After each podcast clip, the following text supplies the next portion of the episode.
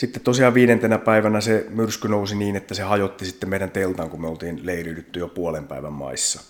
Ja sehän tietysti käynnisti sitten sen koko tavallaan onnettomuusketjun.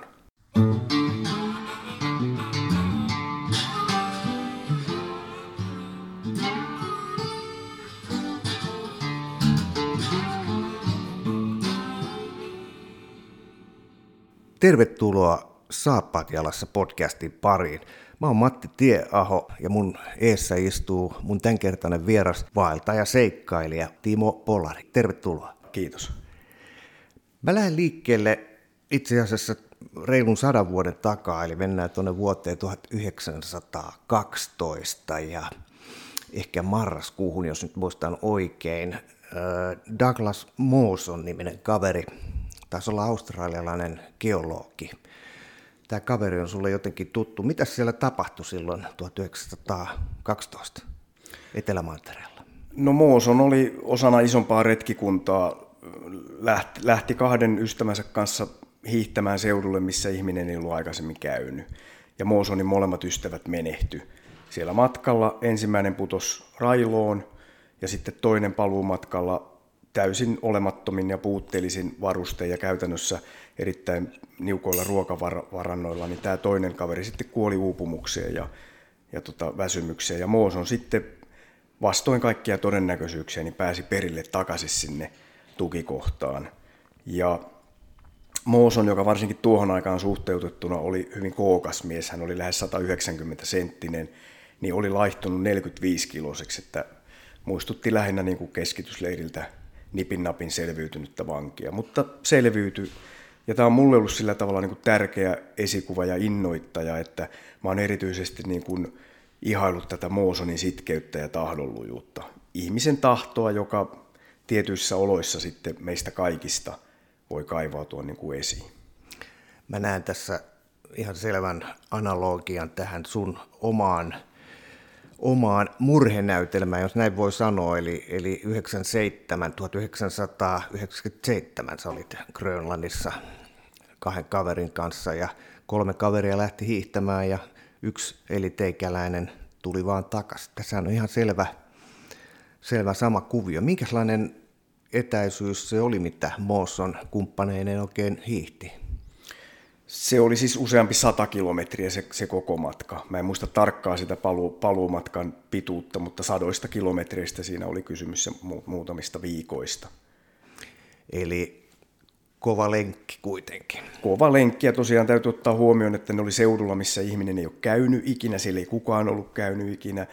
Ei ollut, ei ollut tota ihan moderneja varusteita, siis ei tiedetty yhtään mitä siellä on kaikki tota, turvallisuus, ne oli täysin niin kuin oman onnensa nojassa siellä, että ei ollut GPS eikä, eikä tota hätälähetintä, että jos joku menee pieleen, niin voi, voi hälyttää. Ja muutenkin siis tietämys ja ymmärrys ja laitteet ja välineet ja kaikki tällainen, niin ne oli, oli tosiaan, niin kuin, voisi sanoa, että lähempänä, lähempänä niin kuin kivikautta kuin moderneja varusteita. Niin, ei ollut untuva takkeja ja ei ollut, joo. paluumatkalla piti syödä vähän koiriakin. Juuri näin, ja tulee mieleen sitten yhdeltä, tuosta kun mainitsit noin untuvatakit, niin tulee mieleen tämä The Worst Journey in the World samoilta aikakausilta. Siellä oli muistaakseni kolme brittiä. Ne oli talvella Etelämantereella ja ne halus löytää, oliko keisaripingviinin munia. Se oli sellainen tutkimusretki. Ja siellä oli 60 astetta pakkasta, suurin osa ajasta oli pimeää, ja kun nämä lähti nämä herrat matkaa, niin niillä oli tällaiset niin kuin poronnahkaiset makuusäkit. Ja ne paino 12 kiloa kappale lähtiessä, ja kun ne tuli takaisin, niin ne paino 20 kiloa. Eli sinne oli tullut siis jäätä ja muuta niin 8 kiloa. Että voi, voi, voi kuvitella, että 60 asteen pakkasella niin se ei välttämättä ole kovin, kovin tota lämmintä. Ja mulla on sellainen muistikuva, että kun ne vielä kadotti telttansa siinä hässäkässä, niin ne toivo, että ne olisi kuollut. Että ne olot oli siis niin dramaattiset. Mutta ne kanssa selvisi sieltä sitten kaikki kolme ja ilman, ilman vammoja. Mutta on, on ollut kovaa touhua. Eli tämmöinen sen aikainen makuusekki paluu matkalla paino 20 kiloa. Nyt jos me ostetaan nykyaikainen untuva pussi, se menee suurin piirtein kouraa ja painaa ehkä kiloon. no joo, sanotaan noihin oloihin ihan joku huippupussi, kaksi, kaksi ja puoli kiloa. Ja on se, on se muuttunut aika, aika radikaalisti. Mutta toisaalta sitten ne oli sen aikakauden karaisemia miehiä, että ei silloin menty mopoautolla töihin eikä, eikä, kouluun. Tota, ei, eikä kouluun, että, että tota, oli niillä se etu siinä, että ne oli, ne oli niin kuin lähtökohtaisesti jo lapsesta saakka niin kuin saanut sitä karaistusta. Toki siinä oli tietysti sitten ehkä se haittapuoli, mikä Shackletonillekin kävi, että kuoli sitten vähän yli nelikymppisenä sen kovan elämän rasituksiin.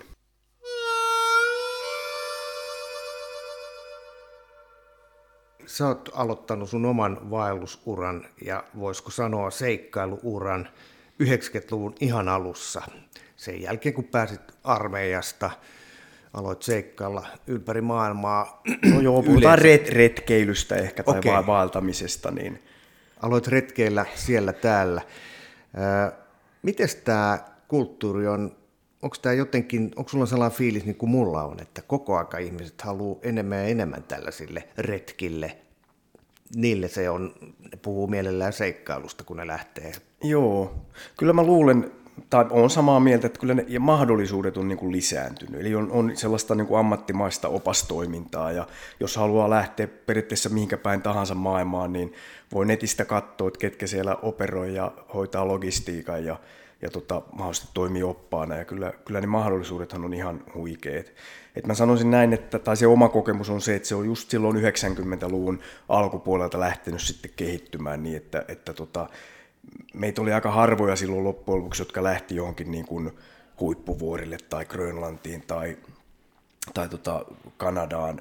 Oli tiettyjä porukoita, mutta ei, ei läheskään samassa mittakaavassa kuin nykyään. Että eh, ehkä, tota, ehkä se alkoi silloin Suomessa siis laajamittaisemmin silloin 90-luvun alkupuolella ja, ja, ja nyt se on tosiaan aika lailla, aika lailla niin kuin laajentunut ja mahdollisuudet on tosiaan lähes rajattomat. Niin, sä kun oot liikkunut muun muassa siellä Grönlannissa, niin ei ollut mitään kaupallista retkikuntaa, vaan kaikki tehtiin ja suunniteltiin itse. No näin se on ollut jo. Nykyään voi ostaa sitten enemmän niin kuin paikan, paikan porukoista. Että siinä, on, siinä on kyllä aika iso, iso ero. Tässä on kysyntää ja tarjontaa ja päinvastoin. Mitä nämä yhä isommat joukot sieltä vaikeista oloista oikein hakee? Mikä sun fiilis on? Mitä sieltä haetaan? No ne syythän voi olla todella moninaiset. Eli, eli tota, mutta mä sanoisin niin, että kyllä mä uskon, että ihmiset pääsääntöisesti hakee jotain sellaista niin voimakkaita kokemuksia, tällaista, että laitetaan ikään kuin omat voimavarat peliin ja, ja tota, mitellään itsen kanssa. Ja tietysti koetaan sitä luonnon suuruutta ja kauneutta ja toivottavasti saadaan jonkun, jonkunnäköistä perspektiiviä sitten siihen omaan niin kuin arkirynnäköintiin. Toki siellä sitten on, on tota, ehkä tunnistettavissa sellaista tietynlaista niin kuin ennätysten tavoittelua tai jotakin tällaisen niin kuin glorian hakemista, liittyy nyt ehkä enemmän vuorikiipeilyyn, mutta varmaan on myös sitten sellaisia ulkoisia motiiveja. Niin, mä, mä oon itse käynyt muutamilla vuorilla ja, ja mulla siihen liittyy tämmöinen vähän niin kuin sen oman rajan hakeminen. Luuletko, että tämä on siinä se yksi syy, minkä takia yhä useampi menee? No se voi olla tavallaan, jos sitä ajattelee sitä oman rajan hakemasta niin, että halutaan mennä ikään kuin syvemmälle itseen, siis niihin fyysisiin voimavaroihin, mutta sitten ehkä ennen kaikkea siihen sellaiseen henkiseen puoleen. Eli, eli se, että, että siellä äärirajoilla tai sen tuntumassa niin ihminen näkee itsensä ehkä vähän eri tavalla ja oppii tuntemaan itseään niiden niin kuin vaikeuksien keskellä ja kylmyydessä ja pimeydessä ja myrskyissä ja mitä tahansa ne nyt onkaan. Et ehkä jonkunnäköistä jopa tällaista haltioitumista tai pyhittymistä tai, tai valaistumista niin kuin parhaimmillaan. Sä aloitit tämän touhun kaksikymppisenä. Nyt on 30 vuotta kulunut. Kannattiko tämä? Oletko löytänyt sieltä jotain, joka on tuonut sun elämääsi jotain lisää? Ehdottomasti siis. Mä oon todella onnellinen siitä, että mulla oli sellainen vaisto ja halu lähteä niin kuin retkeilemään. Ja, ja tota, mun olisi hyvin vaikea kuvitella, millainen mä olisin, jos mä en olisi näitä retkiä tehnyt. Että kyllä, jos mä olisin sanotaan vaikka pysynyt pelkästään sillä rock rumpaliuralla ja sitten pelannut jääkiekkoa ja jalkapalloa ja pyörinyt tavallaan siinä miljöössä, niitä nyt mitenkään väheksymättä, ne on tuonut oman rikkautensa tietysti sinne nuoruusvuosiin, mutta että kyllä mä oon todella niin kuin ajattelen niin, että se on vaikuttanut valtavasti mun maailmankuvaa ja siihen, että miten mä itseni näen ja koen ja miten mä maailman näen ja koen ja miten mä muita ihmisiä koitan, koitan katsoa. Että mä oon todella onnellinen siitä. Eli kannatti lähteä? Ehdottomasti.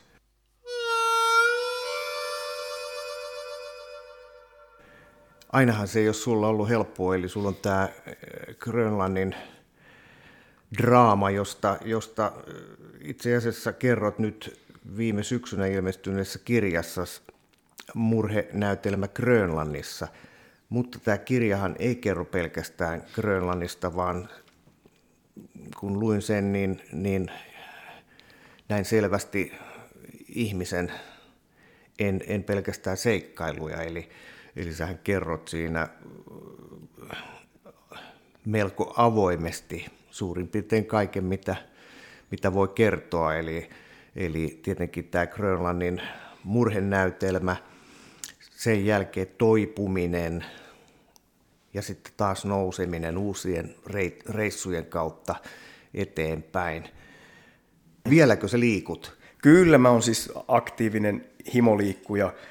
Voisi sanoa, että tehokuntoilija ollut siis ihan pikkupojasta lähtien, että kyllä mä liikun kuutena päivänä viikossa, että välillä on pakko niin kuin yrittää pitää lepopäivää, mutta että kyllä se on niin kuin osa, osa sitä omaa sellaista fyysistä ja henkistä hyvinvointia se, se tota, liikunta.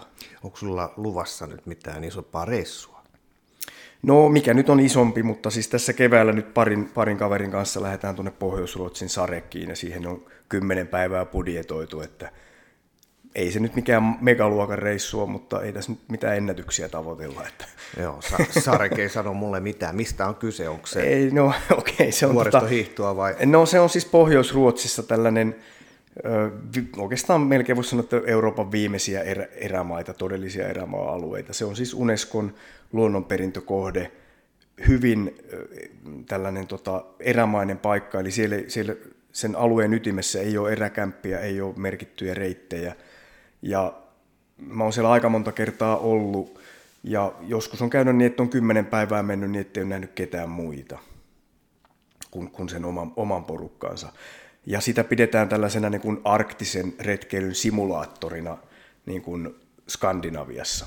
Aha, kuulostaa mielenkiintoista. Niin, eli siellä on todella siis, jos nyt on johonkin naparetkelle lähdössä Grönlantiin tai Etelämantereelle tai Pohjoisnavalle tai johonkin arktiseen Kanadaan tai Venäjälle, niin, niin sanotaanko näiden haltiretkien ja saariselän retkien jälkeen, niin se seuraava, seuraava askel on sitten Sarek ennen kuin lähdetään sitten sinne niin sanotusti isoihin, isoihin kuvioihin. Mutta se on todella siis sellainen, tota, missä on ihan vastaavia oloja, mitä, mitä on napaseuduillakin. Matka on varattu siis kymmenen vuorokautta. No joo, siihen hiihtoon.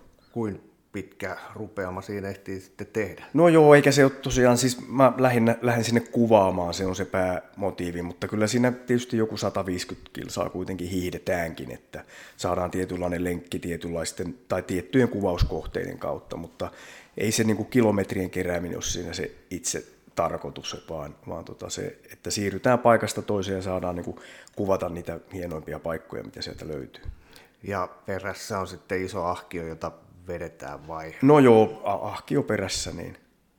Eli samaa tyyliin, kun puhut tästä simuloinnista, niin, niin joo, joo, kyllä. Se voi joo. tehdä tuolla ihan yhtä lailla kyllä, kyllä, joo. muuallakin. Kyllä, joo.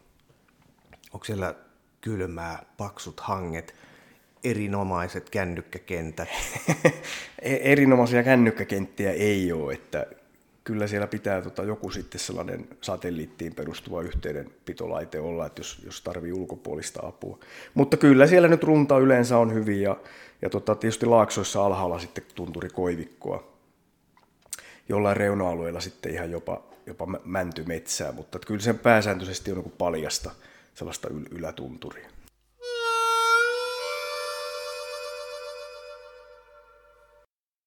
Sä oot ollut kuukausi kaupalla tilanteessa, jossa yhteydenpito ulkomaailmaa on vaikeaa. Mä muistan viime syksynä kävin mettäkanalintujahdissa Lapissa ja joudun alueelle, jossa ei ollutkaan kenttää, niin on se vaan hämmentävää.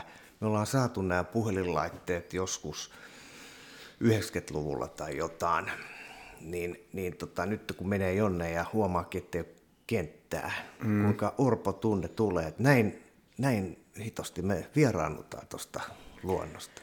Näin, näin se on, ja toki nyt kun miettii noita 90-luvun alkupuolen omiakin retkiä, niin eihän meillä ollut mitään Ei välineitä ole. siellä. Ja sitten tosiaan kahdestaan kaverin kanssa joku lähes kolme viikkoa kaamosvaelluksella, ja siellä ei näkynyt ketään muita.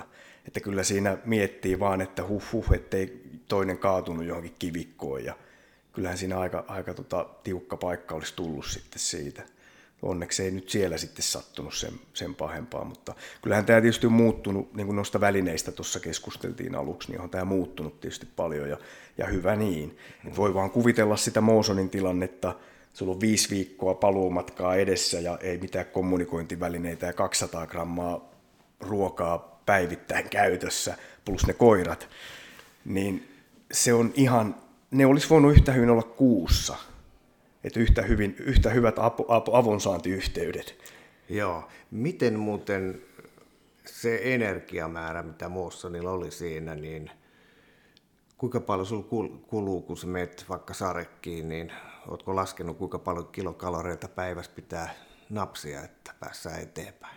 En mä ole sitä tarkkaan laskenut. Mä kerran silloin 90-luvulla itse asiassa sinne Grönlantiin teetettiin sellainen ravitsemus, jollakin ravitsemusasiantuntijalla – joku sellainen tarkempi lista, mutta se nyt on ollut varmaan jossakin siellä 4000-5000 kilokalorin paikkeilla sitten, sitten tota päivittäinen saanti suurin piirtein. Ja se on jotain aivan muuta kuin mitä Moosonilla oli. No se oli siis, se on siis niin kuin, Mooson sai siis ehkä viidesosan siitä, mitä se olisi tarvinnut ja sen takia tosiaan se laihtui ja kaikki ihokarvat lähti ja iho halkeili ja ja jalkapohjat lähti, siis jalkapohjien ikään kuin anturat lähti ja, ja tota, on se ollut hurjaa touhua.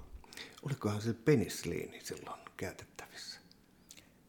Sitä mä en tiedä. Mä tässä tota, pari vuotta sitten kävelin kaverin kanssa yhtä soittoa tuolta Koolasta Heinolaa Vuolankosken kautta ja se tuli reilu 80 kilsaa matkaa, niin vaikeet oli se, kun tosiaan jalkapohjat irtoaa. Mm. Sitten väkiöstä alkaa lähteä nahka irti siis ihan, ihan tota, kunnolla, niin jos ei olisi buranaa ollut, niin vaikeaa olisi ollut. Joo, toki siinä sitten on, mennään ihan niin kuin eri, eri sfääreihin silloin, niin kuin ajatellaan sitä Moosonin tilannetta, että siinä on niin kuin tasan kaksi vaihtoehtoa, joko sä yksin tuut pois sieltä takaisin sinne perus, perusleiriin tai sitten henki lähtee, niin se, ne on sellaisia voimavaroja, mitä me ei ehkä niin kuin tavallisissa oloissa oikein saada irti. Koska meillä on aina se vaihtoehto, että me voidaan soittaa sitten taksi tuolta, no jos, niin. jos lenkillä, lenkillä tulee rakko ja se tuntuu ikävältä, niin Kyllä. niin sieltähän voi tulla aina pois sitten. Joo, meillä oli tavoitteena, että oltaisiin kävelty sata, mutta ei, ei, ei pystynyt enää. Että. Niin joo, ja se on se... ihan järkevääkin, että kyllä se voi niin kuin miettiä, että mitä, mitä varten niitä ennätyksiä sitten tehdään, tai, niin. tai tota, se on ihan tervettä, ettei sitten ole joku puolen vuoden tai vuoden, vuoden vammattuus siitä, että ei, ei malttanut keskeyttää. Että kyllä se niin kuin, monesti se järkevin ratkaisu on se, että ottaa pari askelta taaksepäin ja vähän tutkii tilannetta. Ja mm. ei, ei, ei, kun ei ole kerta pakko. Et se on eri asia, jos ollaan talvisodassa tai muuten on henkilähdössä, niin sitten ei ole vaihtoehtoja. Mutta kun tämä nyt on kuitenkin enimmäkseen harrastustoimintaa, minkä pitäisi tuottaa jotakin hyviä hyviä kokemuksia, niin ei, ei siinä nyt kannata itse terveyttään sen takia uhrata.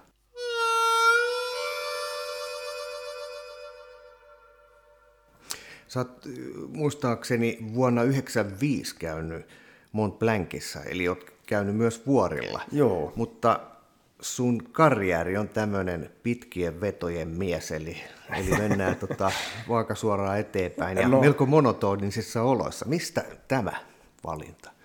No ei se, se ei oikeastaan, onko se oikein valintakaan, vaan, vaan tota, siis mä niin pidän vuoristoista ja nautin, mutta mä nautin niistä nimenomaan niin esteettiseltä, este, estetiikan näkökulmasta, että sitten taas ne, ne riskit, mitä siellä on, niin ne ei sillä tavalla innosta. Että toisin kuin luullaan, niin mä en ole mikään mies, mä oon kuitenkin neljän lapsen perheen isä ny- nykyisin, niin mm. eikä mulla silloinkaan ole mitään tarvetta ollut tosiaan niin kuin lähteä lippu, lippu tota liehuen, että nyt lyödään ennätyksiä tai otetaan riskiä. Mä en, mä en näe siinä taas mitään järkeä. Mutta tosiaan ne pelkästään silloin, kun me, oltiin siis noin viikon verran siellä Chamonissa ja Mont Blancilla ja se kesti muistaakseni neljä päivää se Mont Blancin. Mm. Niin. Ja, ja tota, mulla on sellainen muistikuva, että se viikon aikana siellä kuoli viisi ihmistä. Siis kaiken näköisissä ulkoiluonnettomuuksissa. Ja ainakin silloin 90-luvulla se Chamonix ja Mont Blancin ja niiden sen lähialueen niin kun onnettomuustilastot oli sitä luokkaa, että siellä kuoli sellainen 50-70 ihmistä joka vuosi. Jeesus. Niin ei se nyt kyllä, ei se ole mun mielestä sen arvosta. Mm. Että totta kai sitä siis onnettomuuksia ja vahinkoja voi sattua. Ja on tietysti olemassa turvallisia vuoria tai vähemmän vaarallisia vuoria, mutta... No mutta kaksi vuotta myöhemmin niin. te lähditte Arin ja Tommin kanssa, teitte, teitte muistan itse oikein hyvin, seurasin itse kanssa tätä, tätä lehdistön kautta tätä reissua. Se oli, se oli reissu jo ennen kuin se alkoi, niin sit seurattiin tiivistä. Se herätti kovasti huomioon. Mutta teillä oli siis tarkoitus hiihtää Grönlannissa ikään kuin sen poikki itärannalta länsirannalle. Kuinka pitkä se reissu olisi ollut kilometreissä? No, noin 600 kilometriä noin kuukauden. Joo. Te lähditte sitten huhtikuussa muistaakseni? Joo, huhtikuun alussa. Tosiaan iso moti- motiivi oli se, että vältettäisiin sitten niitä sulamisvesiä siellä, siellä lännen suunnassa. Että se on siinä mielessä niin kuin tavallaan oikea talvea, että ei tarvitse sohjossa kahlalla sitten. Joo, ja te lähditte liikkeelle, kaikki meni hyvin, mutta jo viidentenä päivänä alkoi tapahtua, vai oliko se jo neljäs päivä, kun alkoi menee pieleen? No, se on niin kuin vähän mistä se nyt laskee, mutta siis viidentenä päivänä se myrsky alkoi ja, ja tota, no toki me oltiin edellisenä päivänä oltu siis teltassa jo sen kovan kelin takia. Että ni, niillä paikkeilla ja, ja tota, sitten tosiaan viidentenä päivänä se myrsky nousi niin, että se hajotti sitten meidän teltan, kun me oltiin leiriydytty jo puolen päivän maissa. Ja sehän tietysti käynnisti sitten sen koko tavallaan onnettomuusketjun. Joo, eli menikö se niin, että te olitte puolen päivän aikaa, aloitte pystyttää telttaa? Joo, me oltiin pari tuntia vaan siinä aamulla hiidetty. Me oltiin niin kuin, pohdittiin silloin aamulla, että lähdetäänkö ollenkaan, koska keli oli siinä rajoilla edelleen. Siellä oli siis 25 metriä sekunnissa tuuli tai yli 20 metriä reilusti, että kova tuuli ja pakkasta oli aika, aika runsaasti 25-30 paikkeilla, niin mutta katsottiin sitten kuitenkin sillä hetkellä siinä tilanteessa – sillä elämänkokemuksella, että nyt lähdetään menemään. Mutta ei me tosiaan menty kuin muutama tunti. Ja sitten, Näittekö te mitään? Kyllä, siellä nyt näki siis ihan kohtuullisesti. Mä en nyt muista, mitä mä oon siinä kirjassa kirjoittanut, mutta varmaan se on ollut jotenkin 100 metrin, 500 metrin luokkaa se näkyvyys, mutta se rupesi sitten menemään niin kuin umpeen. Joo, ja kun tuollaisessa valkeassa maastossa etenee, niin onko se sitten tällaista kompassin tuijottamista? Voiko sieltä käyttää ylipäätään kompassia Grönlannin leveysasteella. Joo, jos se niin huomaa tämän deklinaatio, että siis korjaa sitä Joo. suuntaa, niin kyllähän sitä voi tietysti käyttää. Niin sama kuin Etelämantereilla. Että riippuu tietysti missä kohtaa ollaan, mutta ainakin näillä reissuilla niin kompassin kanssa siellä pääosin mennään. Eli nyt jos palataan tähän viienteen päivään, niin kaksi tuntia te olitte tullut vähän väliin kompassissa suuntaa ottaen, vai miten se tapahtui se eteneminen? Niin, no sillä tavalla jo, että välillä kurkkaa ja ja suurin piirtein niin, suoraan eteenpäin. Joo, eikä se nyt ole tosiaan mitään Jukolan viestin suunnistamista, että pitää osua johonkin metri kertaa metrin epäselvään notkoon tiheikas, tiheikan keskellä, että kun se nyt suurin piirtein on se pääsuunta, niin Joo. se on ihan riittävä tarkkuus. No mutta sitten te katoitte, että keli on liian kehno, nyt täytyy huilata, aloitte pystyttää telttaa. Ja mä nyt Joo. muistutan, että tuuli on 25 metriä sekunnissa, 25 astetta pakkasta siis suurin piirtein tällaiset lukemat. Niin joo. Ja, niin joo. minkälaista teltan pystyttäminen sellaisessa kelissä on? Kyllä se erittäin haastavaa oli ja tietysti kun meillä oli vielä sellainen geodeettimallinen teltta, joka ei nyt sillä tavalla ole tietenkään yhtä hyvä pystytettävä kuin tunneliteltta, niin kyllähän se haastavaa oli, että se tietysti tempoilee joka suuntaan ja tuuli niin kuin pyrkii sitä repimään ja tarttumaan siihen, niin on se aika sellainen haastava operaatio.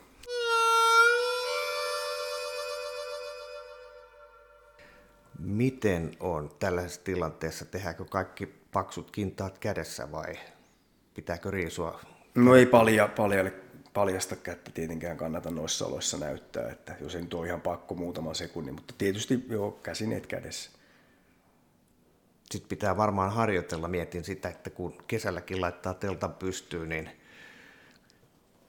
nämä holkit ja muut pujotukset ja sellaiset, mitä nyt on, en tiedä minkälainen tämä teltta oli, mutta... Joo, no telttakaaret, siis se oli tällainen geodettimallinen, niin kuin iglun mallinen, niin kuin jos sitä sillä tavalla kuvailisit. Joo. Oliko se metallikaaret? No siis alumiinikaaret. Joo. Ja sitten yksi kaarista meni poikki. Näin.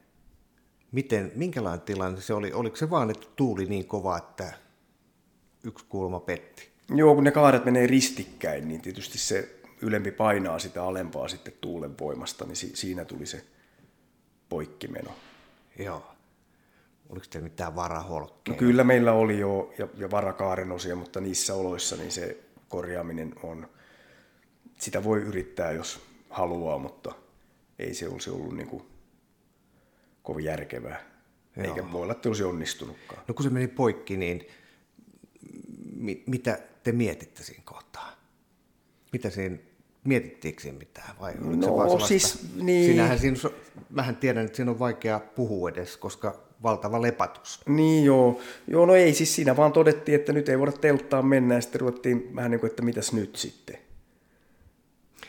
Tässä kohtaa ei ollut mitään, mitään sellaista kuoleman tunnetta. Ei, vaan ei että tietenkään. Rauhallisesti, että tota, nyt Joo. on näin ja nyt sitten toi, Joo, pitää joo. tehdä jotain. Mitä te teitte sitten? No me aluksi yritettiin sitten mennä tota niin kuin ahkioihin, ikään kuin sinne makuupussien kanssa sitä myrskyltä suojaa, mutta se ei, ei se sitten onnistunut muuta kuin Arilta. Ja sitten me ruvettiin Tommin kanssa kaivamaan kuoppaa, mikä sekin oli äärimmäisen vaikeaa, koska siellä oli sellaista löysää irtolunta puoli metriä ja se sitten tavallaan täytti melkein sitä Joo. kuoppaa. Et se, oli, se oli tosi tota, haastavaa sen, sen kaivaminen. Mutta te sitten kaivoitte jo. No saatiin me sellainen punkkeri sinne tehtyä. Kuin syvällä piti mennä? No en mä nyt muista siis pari metriä. Niin, että se oli kuitenkin niin syvä. Niin, joo. Joo, Joo. Ja sitten piti tietysti jotenkin saada katto päälle. joo me aluksi laitettiin siihen ahkiot ja, ja saatiin ikään kuin, jos me oltaisiin jätetty se sillä tavalla, niin sitä onnettomuutta ei olisi tapahtunut. Jos me oltaisiin jätetty ne ahkiot siihen päälle. Joo. Mutta me ei mahduttu sinne kaikki. Ja siinä tietysti oli pitkään oltu siinä myrskyn armoilla ja oli vähän niin kuin kiire sitten päästä johonkin suojaan. Niin sitten poistettiin ne ahkiot ja laitettiin se repa, niin kuin rikki mennyt teltta siihen, ulkoteltta siihen, joka ei sitten kestänytkään. Että se tavallaan niin kuin käynnisti tällaisen, siinä niin kuin monta, monta väärää valintaa ja monta pieleen mennyttä asiaa, niin sitten se tavallaan käynnistää sellaisen vyöryn, että siitä on sitten enää niin kuin vähän vaikea, vaikea nousta. No oliko lopputilanne sitten se, että te kolme olitte siellä Montussa? Me kolme oltiin siellä Montussa ja meillä oli, me oltiin siis paksuissa untuva vaatteissa sen ajan parhaat Marmotin 8000 sarjan untuva asut, mitä oli saatavilla ja sitten oli vielä paksut talvimakuupussit ja oltiin siellä kuopassa ja sitten pikkuhiljaa hautauduttiin lumeen. Joo, nyt mä oletan, että tilanne on tämä. Mä jonkun verran itsekin on kokeillut kylmässä toimimista. Se tuppaa olemaan vaan niin, että, että mitään ei voi tehdä ilman, että tulee hiki. Te olitte varmaan siinä, kun te sähläsitte sen teltan ja niiden, sen kuopan kanssa, niin kuumahan siinä tulee, tai siis hiki. No ei, mulla ei tullut hiki. Että kyllä mä siis pidin sen työtahdin sen verran rauhallisena, että mä kyllä tarkkailin sitä.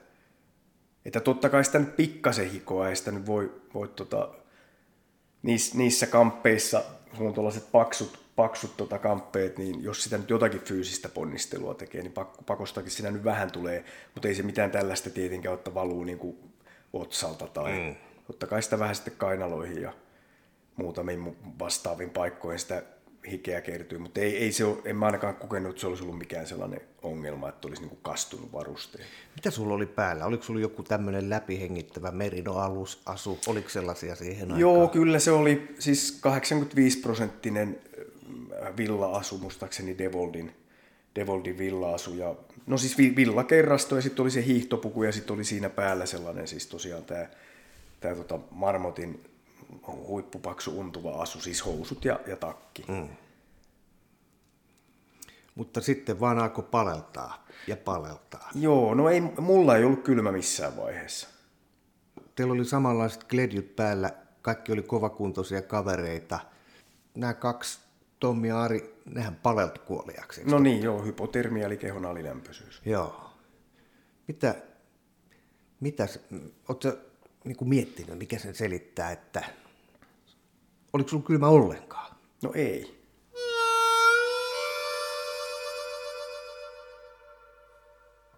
Mikä oli sun eka havainto, että nyt menee huonosti kavereille? No se oli silloin vasta sitten keskiyöllä, kun se oli kestänyt siis 12 tuntia se kamppailu jo siinä kaikkineen, että mm. sitten kun pysähdyttiin. Niin ei sitä noissa oloissa pysty oikein. Siellä täytyy ottaa huomioon, että siellä on pimeetä, siellä on tota myrsky, lunta lentää joka paikkaan. Se on, ja kommunikointi on tosi vaikeeta. Ei, ei sitä siinä pysty oikein. Toki nyt nykyisellä elämänkokemuksella pystyisi, jos kysyisi.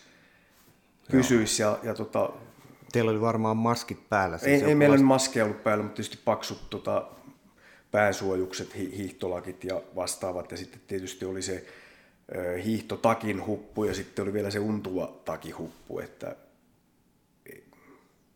se on ollut aika kaoottinen tilanne sillä tavalla. Ja ei sen tosiaan vasta tajusin sitten siinä keskiyöllä, kun vähän ennen kuin me painettiin sitä hätälähetintä. Ja se hätälähetin, hätälähettimen käynnistin sen takia, että toinen kavereista, siis Tommi, alkoi olla niin kuin tilannetaju huono. Ja silloin tajus, että meitä sitä omin voimin enää selvitä. Teistä siinä matkan varrella sillä tavalla. Niin, mä yritän kuvitella sitä tilannetta. Se jotenkin näkee sellaisena äänettömänä tilanteena, mutta siinähän siis tuuli ulvoo. Niin, kyllä joo. Jos siinä oli vielä sitten, oliko, oliko kattoa enää ollenkaan? No kyllä me oltiin siinä, välillä oltiin ja välillä ei oltu Joo. sen alla. Ja en, mä tietysti pysty muistamaan niin kuin jokaista kymmen minuuttista, mitä Joo. sen aikana on tapahtunut. Mutta siellä on siis kova meteli esimerkiksi. Niin, Te... kova meteli ja lunta lentää joka suuntaan ja, ja tota, niin, on pimeetä. Ja... Olitteko te ihan niin kuin kylkimyyrys? Kyllä me oltiin ihan, ihan kylkikyljessä. Joo. No, Tommin vointi alkoi sitten huonota, sitten sä painoit hätälaukasinta. Joo. Mitä se tarkoittaa, kun tehdään tässä tilanteessa, mitä kaikkea pitää tehdä, että voi sen hälytyksen tehdä, se ei nyt vissi ihan helppoa. No ruuvasin kiinni siis anteeni siihen laitteeseen ja, ja tota, sitten poistin sokan ja painoin sitä hätänappulaa tai käynnistysnappulaa ja sitten se rupesi lähettämään signaalia tuonne tota avaruutta kohti. Tota, kun sä painat sen päälle, niin kuittasko se jotenkin? Tuliko siitä joku ääni? Tai ei, että... ei siinä ei ole mitään sellaista, tai silloin ei ollut, että ei sitä voinut olla varma, että onko Niin, mietitkö sitä, yhteys. että lähteekö tästä nyt mitään? Öö, en mä muista, mietinkö mä sitä. Mä laitoin sen sellaiseen avoimeen paikkaan, että se oli niin kuin esteetön, ettei se ollut missään varusteiden seassa tai alla. Ja sitten vaan niin kuin toivottiin ja odotettiin. Ja tämä tapahtui siis puolen yön aikaa. Joo. Ja tässä kohtaa Tommi oli huonossa kunnossa, mutta hengissä kuitenkin. Oli, oli, joo. Siis ei, ei Entäs sillä... Ari? No Ari sitten rupesi heikkeneen niin kuin nopeammin ja, ja tota, menehtyi sitten kolmen, kolmen aikoihin. To, Tommihan sitten oli vielä elo, elossa pidempään, vaikka se oli tavallaan, hänellä se kesti niin kuin pitemmän aikaa se hypotermian eteneminen. Joo. No mihin aikaan tuli sitten, jos Ari menehtyi kolmen aikaa, miten te havaitsitte sen, että nyt tämä ei enää hengitä? No en ole tietysti mikään lääkäri, mutta sen verran nyt on ymmärrystä, että jos ihminen ei vastaa eikä reagoi mihinkään eikä, ja on tavallaan niin kuin silmät ei liiku ja kaikkea muuta, niin voihan se olla, että sitten tuota, on vielä hetken aikaa sen jälkeen sydän lyönyt, mutta en, en tietysti mitään sykettä kokeilu eikä tällaista. Niin se on niissä oloissa vähän vaikeaa. Niin, ja ei siitä olisi ollut mitään hyötyä siis siinä, siinä tilanteessa. Kyllä mä nyt sen ihan maalaisjärjellä pystyn niin kuin päättelemään, että nyt Pystyykö se vielä niin kuin Tomminkaan neuvottelemaan siinä kohtaa? Pystyttekö te todeta toisillemme, että nyt Niin on... mä sanoin kyllä Tommille, että Ari on kuollut ja me ei voida tehdä mitään. Mites Tommi reagoi siihen? Mä en muista.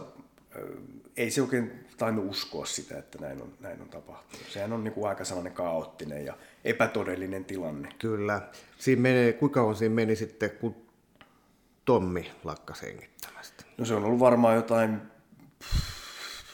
viiden, kuuden aikoihin sitten Pari tuntia myöhemmin. aamulla. Niin. Pari kolme tuntia myöhemmin. Joo. No mitäs, te kolmesta lähteä liikkeelle ja yhtäkkiä tajut, että sä oot ainoa, joka on elossa.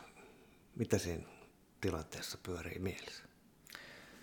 No en mä siis, se oli hyvin niin kuin toteavaa, että nyt on näin käynyt ja en mä nyt siinä tietenkään mitään vuoropuhelua itteni kanssa käynyt ääneen. Et yritin Tommista pitää huolta parhaasta ystävästäni hänen niin kuin viimeisillä hetkillään ja, ja tota, pysyä itse niin kuin, tilanteen tasalla ja tietoisena ja, ja tota, niin kuin, tarkkailla, että pysyy itse kunnossa.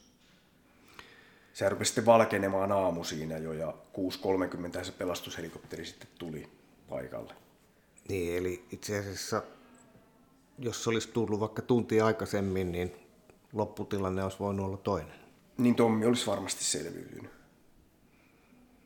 Läheltä käytti. No se on tällaista, joo. Voi, voi olla.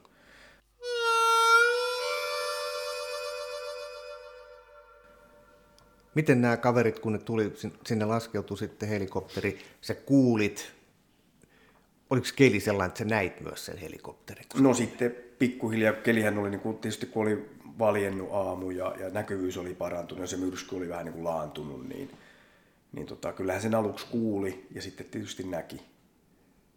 Pystyi niin kuin kuulo aistilla ikään kuin paikallistamaan, että mistä suunnasta tulee. Ja... Sä olit edelleen hyvässä toimintakunnossa, kun helikopteri laskeutui, kaverit tuli sinne ja nappas kaverit mukaan ja nousitte sitten helikopterilla ylös ja turvaan. Joo. Mitä mietit helikopterissa? Kun alkoi lämmetä? Ako, olit yhtäkkiä tilassa, jossa ei enää tullut? Niin, olihan se aika epätodellinen siis se.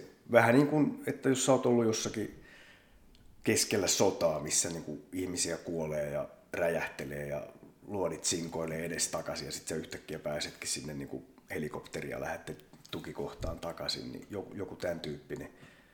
Tietyllä tavalla tietysti helpotus siitä, että itse oli selvinnyt siitä tilanteesta, mutta siis kyllähän ihmisen täytyy olla niin kuin psykopaatti, jos ei se jollakin tavalla ole niin kuin shokissa tai, tai niin kuin joku sellainen niin kuin, vähän sellainen ulkopuolisuuden tunnehan siinä tulee, että niin kuin tarkkailee sitä tilannetta vähän jotenkin sivusta.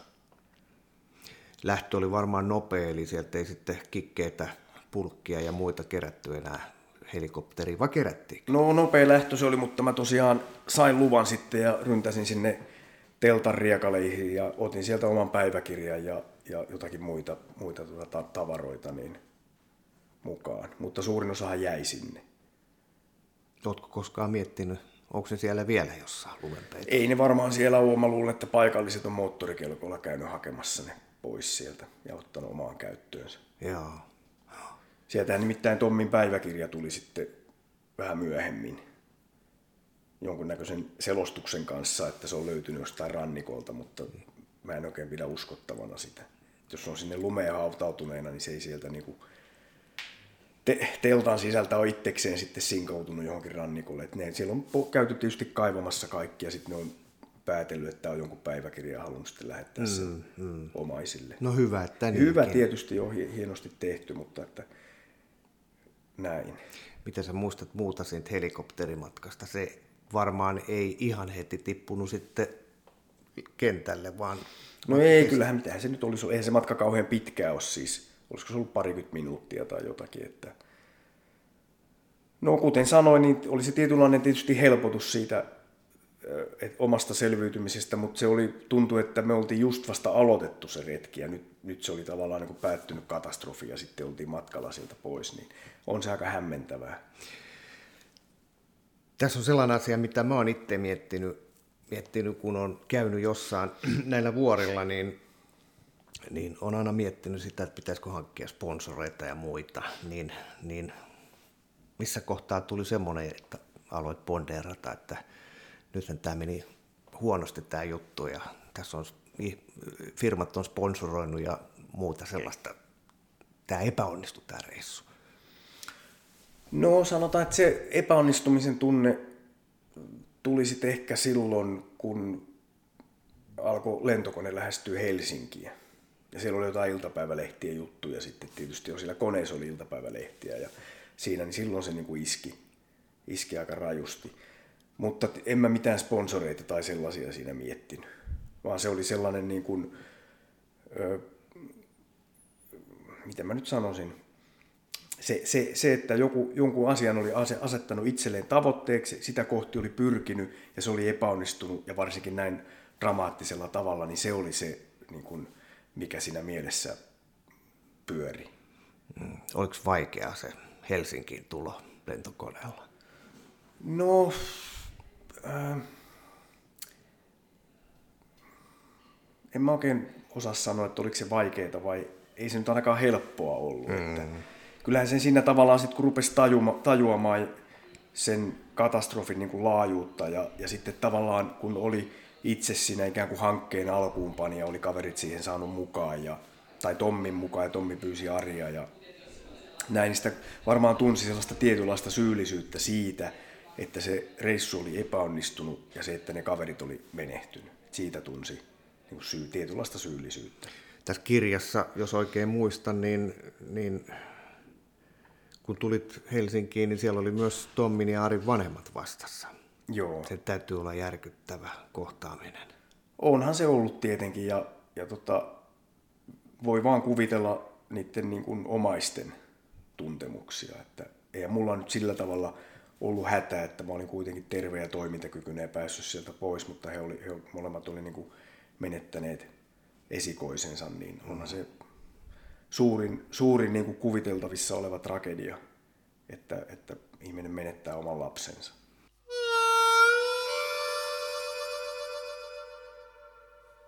Te olitte kaikki kovakuntoisia jätkiä, näin voi sanoa, laskuvarjo jääkäreitä, utissa kovan koulutuksen saaneita sotilaita. No varusmiehiä, ei, ei sotilaita, Joo. varusmiehiä. Joo, no joka tapauksessa kova kokemus takana, ei mitään sellaisia, että yksi, kaksi matkaa, vaan hetken mielijohteesta. Mikä on selitys siihen, että sä, niin kuin äsken sanoit, niin sähän olit niin kuin toimintakykyinen ihan loppuun saakka, hait vielä sen päiväkirjan teltasta, siis kuulostaa siltä, että sä olisit voinut vaikka jatkaa matkaa. Siis että olit sillä niin fyysisesti, joo, että ollut, ei, ollut, ei varmaan ollut paleltunut mitään paikkoja. No ei. Oliko sinulla edes kylmä ollenkaan? No ei en ainakaan tuntenut mitään sellaista, että no, mulla ihan hyvä lämpötalous oli koko ajan. Mm. Tämä on hirveän hankalaa puhu, kun, kun kaksi on kuollut ja yksi on elossa. Että, että, et, tämä on vähän kuin vuorille kiipeää. Niin ei ole, ei ole selitetty vielä siksi, miksi jotkut pärjää yläilmassa vähällä hapella paremmin kuin toiset. Hmm. Ei ole löytynyt sellaista vedenpitävää selvitystä, että miksi toiset on parempia kuin toiset. Olisiko tässä nyt sitten vähän samanlainen juttu, että sulla on jotain sellaisia ominaisuuksia, että sä selviät vaikeissa, kylmissä oloissa hyvin?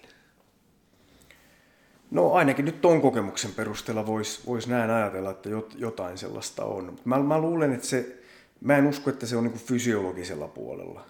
Että toki, toki tota, Ari oli, Ari oli niin kuin vähän hoikempi ja Tommi oli sitten vielä rotevampi. Ei, mä usko, että se niin kuin fysiologisella puolella ei, ei tässä niin kuin sen tyyppisiä asioita, että me pistetään joku niin kuin Masai-heimon jätkä ja sitten laitetaan joku inuitti hmm. ja sitten lopputulos tiedetään. Mutta tota, ää, ja mulla on tietysti huono omatunto ja vähän niin kuin paha olo puhua tästä asiasta sen takia, että nyt joku, se mitä mä nyt kohta sanon, niin sitten kuulijat voi ajatella, että, että nämä kaverit, niiltä puuttuu jotakin. Niin, joo. Mutta just. mä sanoisin, että se, se tärkein asia tuossa tilanteessa oli kuitenkin se niin kuin henkisellä puolella oleva juttu. Ja Lawrence Gonzales, joka on yli 30 vuotta tutkinut selviytymistä, niin on tämän asian omien kokemusten ja tutkimusten perusteella niin tiivistänyt sillä tavalla, että se elojäämisen ydin ei ole ihmisen varusteissa, ei tietotaidossa, ei kunnossa, ei edes ajattelussa, vaan siinä, mitä ihminen pohjimmiltaan on. Eli jos se on pohjalainen, niin se menee pitemmälle kuin No. kymmenlaaksulainen. Mä oon puoliksi karjalainen, että mä koen, että tämä on niin hyvä yhdistelmä. Eli siinä on, siinä on sellaista, no tämä nyt on tietysti täysin tällaista mytologiaa ja heimojuttuja, mutta jos nyt oikein karrikoi, niin jo- jos siihen eteläpohjalaisuuteen kuuluu se tietty sellainen periksantamattomuus, jopa jääräpäisyys, niin sitten jos nyt ajattelee sitä, mitä karjalaisuus tuo siihen, niin se tuo sellaisen pienen ripauksen pilkettä silmäkulmaan, että, mm. että se tietty rentous kuitenkin ja sitten osataan niin kuin, uskalletaan peräytyä, jos se tilanne sitä vaatii.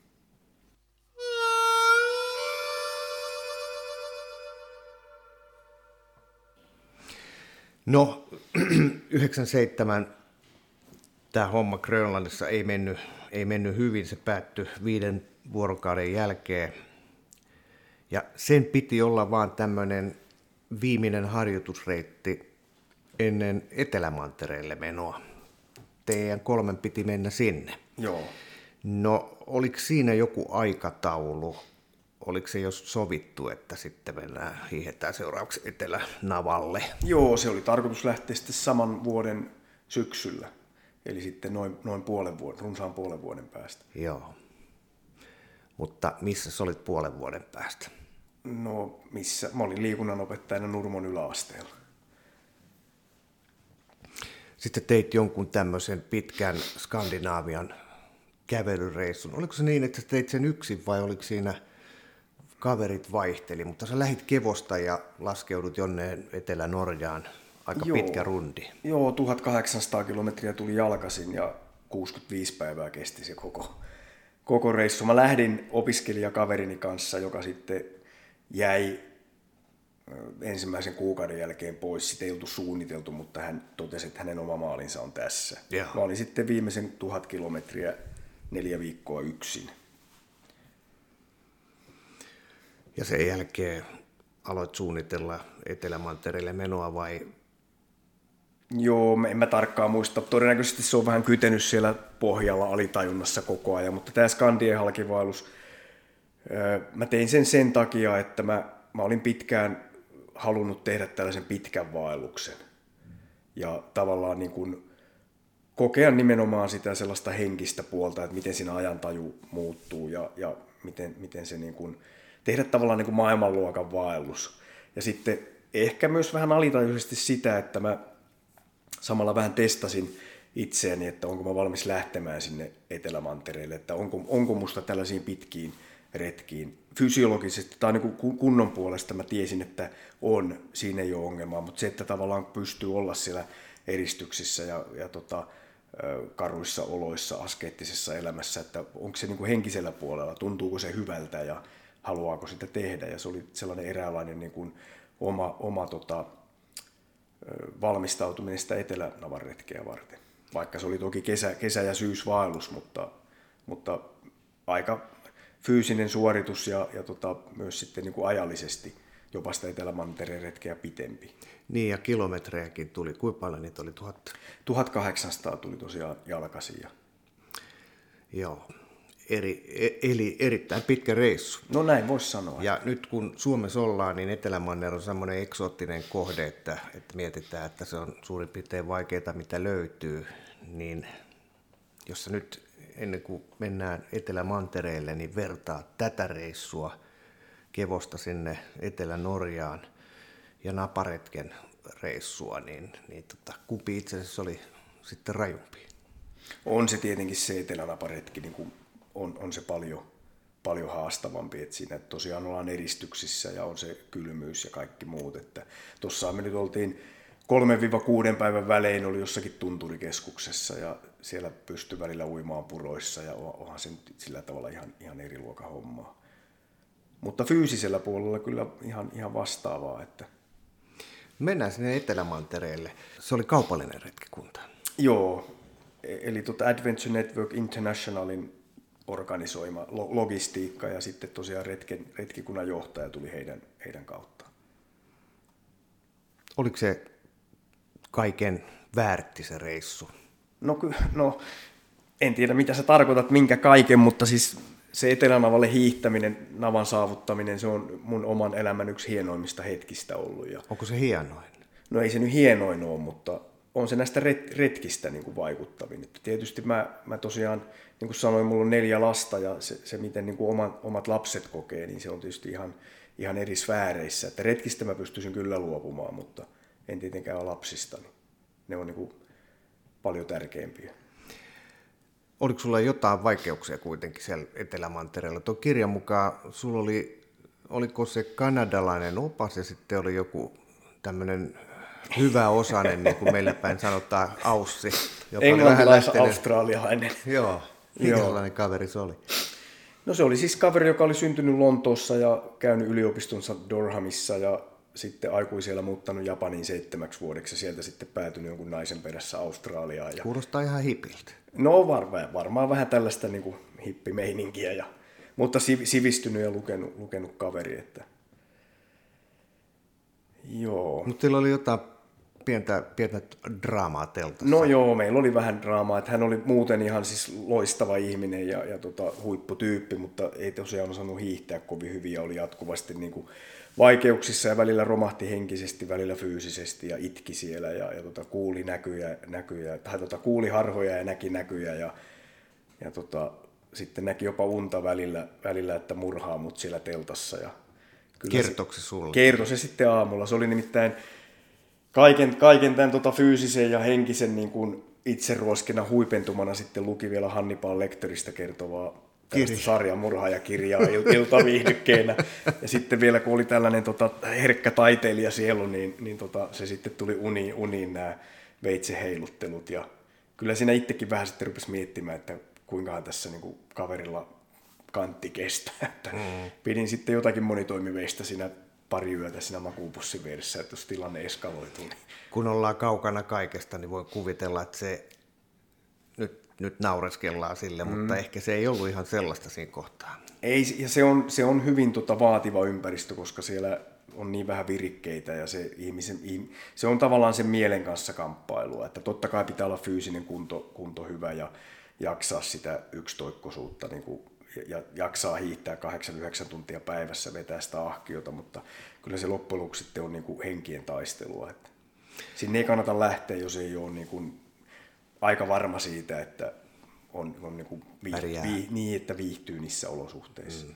Ja varmaan se on sitä ennen kaikkea pärjää itsensä kanssa. Pärjää itsensä kanssa jo. Pitää olla niin kuin pässit kohdallaan, niin kuin meillä no. Päijät-Hämeessä sanotaan. Kyllä. Hei, tuossa kirjassa sanot, että, että tota, tuhansia ihmisiä on käynyt Mount Everestin huipulla. Etelä-Naavalle on hiihtänyt sitten luokkaa vajaa 500 ihmistä. Sitä luokkaa. Eli, eli ei se nyt ihan joka kaveri sinne mene. No ei, ei se meekään ja hyvä niin. Mä luulen, että sinne menee vaan ne, jotka siellä oikeasti pystyy olemaan.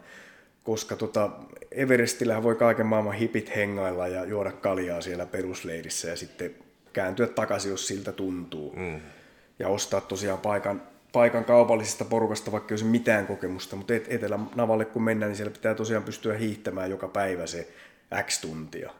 Ja nyt kun puhutaan hiihtämisestä, niin puhutaanko me latuhiihtosuksista vai No ei siis teräskanttiset telemark-hiihtosukset, eihän se vauhti nyt ole tietysti kuin pari, pari kolme kilsaa tunnissa, mutta jos, kun tota englanninkieliset puhuu siitä, että ne kävelee Etelänavalle, mutta siis sukset jalassahan siellä mennään mm. ja suomalaiset, jos on sukset jalassa, niin silloin puhutaan hiihtämisestä eikä kävelystä. näin? Vaikka se olisi tavallaan kävelyvauhtia, niin Hei Timo Polari, sulla kohta luento. Kiitos sulle ihan mahdottomasti. Kiitos paljon.